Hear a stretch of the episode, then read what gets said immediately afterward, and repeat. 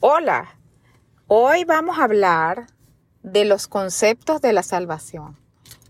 Hemos comenzado esta, estas discusiones en nuestro grupo eh, sobre el mensaje de la salvación y ya vimos un poco la introducción de si tú quieres ser salvo, cómo responderías a esa pregunta. Y, y en, el, en, el, en el capítulo anterior vimos que cómo era en el principio, de dónde viene esa necesidad de ser salvado. Así que vemos textualmente cómo en la Biblia explica cómo era en el principio, cuando Dios creó el cielo y la tierra, cómo Dios puso a, Adán y nació Eva para, para complementar un diseño perfecto de Dios y cómo Dios le dio algunas restricciones dentro del jardín del Edén, o sea, le dio un marco legal inicial. Pero cuando la gente eh, normalmente se aproxima a la Biblia y, eh, piensa que el lenguaje que está ahí no es un lenguaje que se, que se aplica a los días de hoy. Y bueno, la razón es que nosotros sabemos que la Biblia fue escrita por más de 40 autores y en un lapso de tiempo de 1500 años. Pero el último libro de la Biblia por lo menos tiene 2000 años.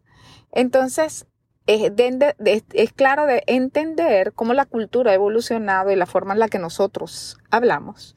Y entonces es claro para que para muchos no sea como natural escuchar cierta, cierto tipo de definiciones. Entonces yo quise grabar este, este, este podcast para hablar un poco de esas definiciones. Entonces lo primero que, que la gente tiene controversia cuando encuentra la, la, la explicación de la creación del mundo es que la gente dice, esto parece una fábula, esto parece una historia. Recordemos que el Señor es un maestro, es un rabái, Jesús era un rabái, Jesús es la palabra, es decir, que el rabái, el maestro, es quien está hablando alrededor de toda la Biblia. Todo lo que nosotros vemos, la tierra fue creada a través de él, a través de la palabra. Juan 1 dice que en el principio era el verbo, es decir, en el principio era la palabra de acción. Eso es lo que es un verbo. Un verbo es una acción, describe una acción, algo que modifica. Es una acción. Entonces, en el principio era el verbo y ese verbo estaba con Dios, constituye lo que es Dios, forma parte de Él, estuvo antes de que el mundo fuera creado y antes de que el hombre fuera creado y todo lo que se ve por Él fue hecho, por la acción, por el verbo. Entonces, ese verbo, que es el mismo Jesucristo más tarde vestido de humanidad, ese verbo, esa palabra, es también el maestro Jesús es un maestro y la Biblia es un libro de enseñanza. La Biblia es una instrucción. Entonces, si vamos un poco a los evangelios de Jesús más adelante cuando podamos verlo, que nosotros todavía estamos aprendiendo, nosotros no somos un grupo religioso, sino que somos un grupo de personas de diferentes religiones que estamos leyendo la Biblia. Y entonces en, en los evangelios vemos que el método de enseñanza de Jesús es lo que se llama hoy en día decir historia o contar historias. En marketing es muy utilizado hoy en día, inclusive cuando hacemos un currículum, cuando aplicamos a una posición, es mucho más atractivo, más llamativo para entregar tu mensaje y que el mensaje quede claro, la enseñanza quede clara que tú digas una historia, una historia para ilustrar un mensaje, para ilustrar una enseñanza. Qué inteligente Jesús que, que hacía esto. Entonces lo vemos a lo largo de toda la Biblia. Si era un árbol o no era un árbol o era una manzana, salgámonos de ese contexto y veamos la historia. Así que eh, Dios le había dado un marco legal al primer hombre sobre la tierra. Es fácil entender que si el hombre estaba pisando por primera vez la tierra, no le iba a decir, bueno, saca tu cuenta matemática. No, estaba, era un hombre primitivo. Así que este hombre sabía de, de, esta tierra, que tenía que procrearla y llenarla. El hombre sabía que habían frutos para comer, que él le ponía nombres a los animales, que tenía una ayuda idónea y ellos estaban en un continuo conocimiento y contacto con Dios. Así que el marco legal de ese primer hombre era probablemente ese árbol. Pero si fuese una historia, ¿qué es lo que la historia ilustra?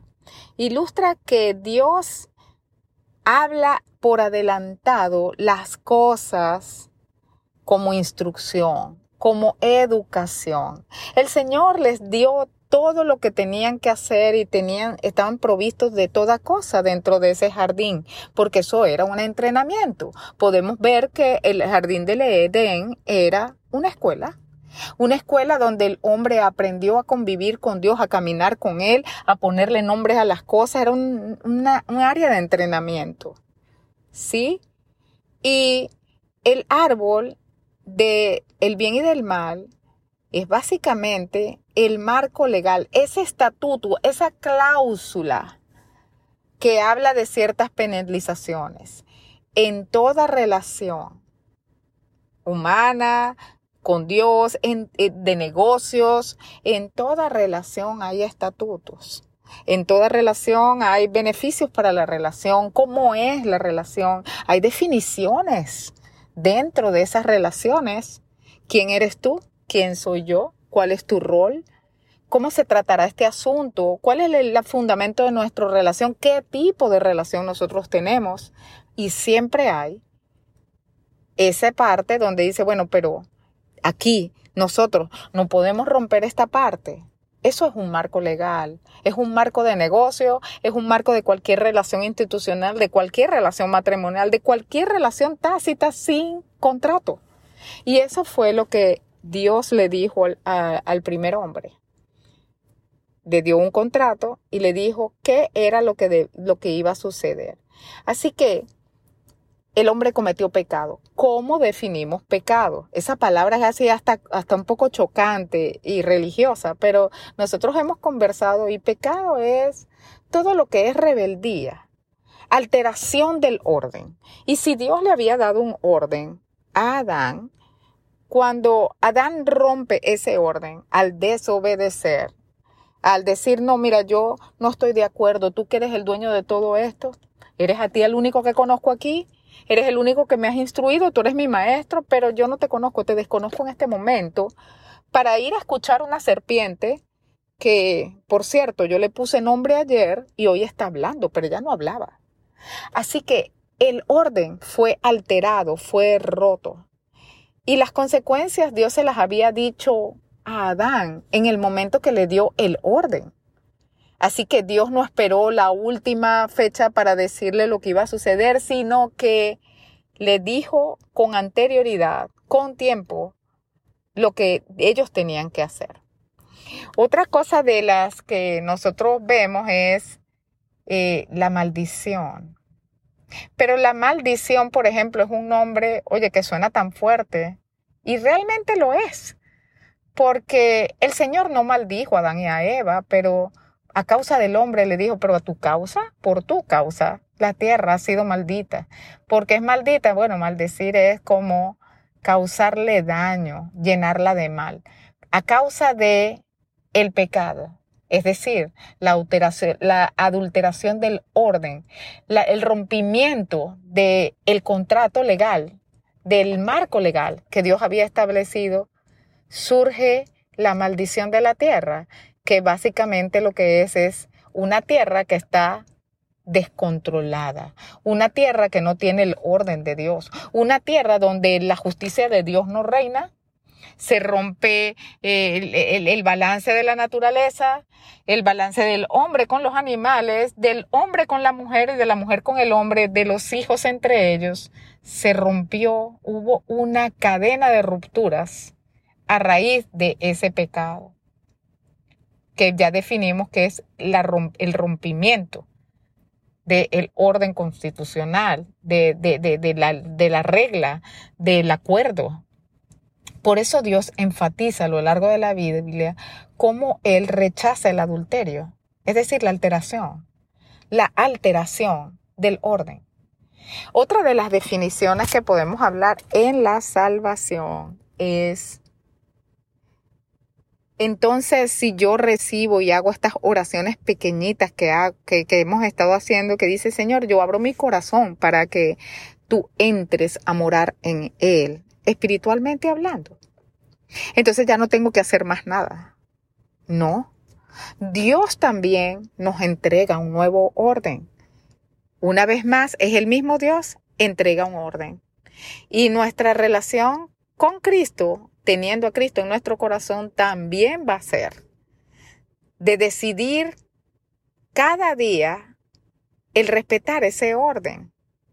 El Señor ya no nos llama por la ley que tenía estatutos escritos, porque sabía que no podíamos cumplirlo. Así que para ser salvos, para que nuestro espíritu estuviera conectado con el Padre, estuviera siempre santificado, estuviera siempre en conexión con el Dios Altísimo. Esa conexión no se pierde, pero hay un marco legal. No puede el hombre de Dios estar, después de que recibió a Cristo, estando en su mismo camino anterior. El espíritu de transformación empieza a cambiar eso. Es por eso que nosotros vemos, pero ¿cómo que el espíritu de transformación? Sí, la vida de Dios, el Espíritu Santo. Eh, el Espíritu Santo es la conexión de nuestro espíritu con el Espíritu de Dios, como era en un principio. Eso fue lo que Cristo logró, que estemos siempre conectados con el Dios Padre, con el Dios Altísimo. Ahora, ¿Es la salvación algo tan fácil como que siempre no importa lo que yo hago? Porque eh, total, ya Dios pagó por mí, ya, ya, ya yo no tengo nada que hacer, hay un marco legal. Seguir a Dios cuesta. En los evangelios el mismo Jesús dice, ustedes me siguen, pero no se equivoquen.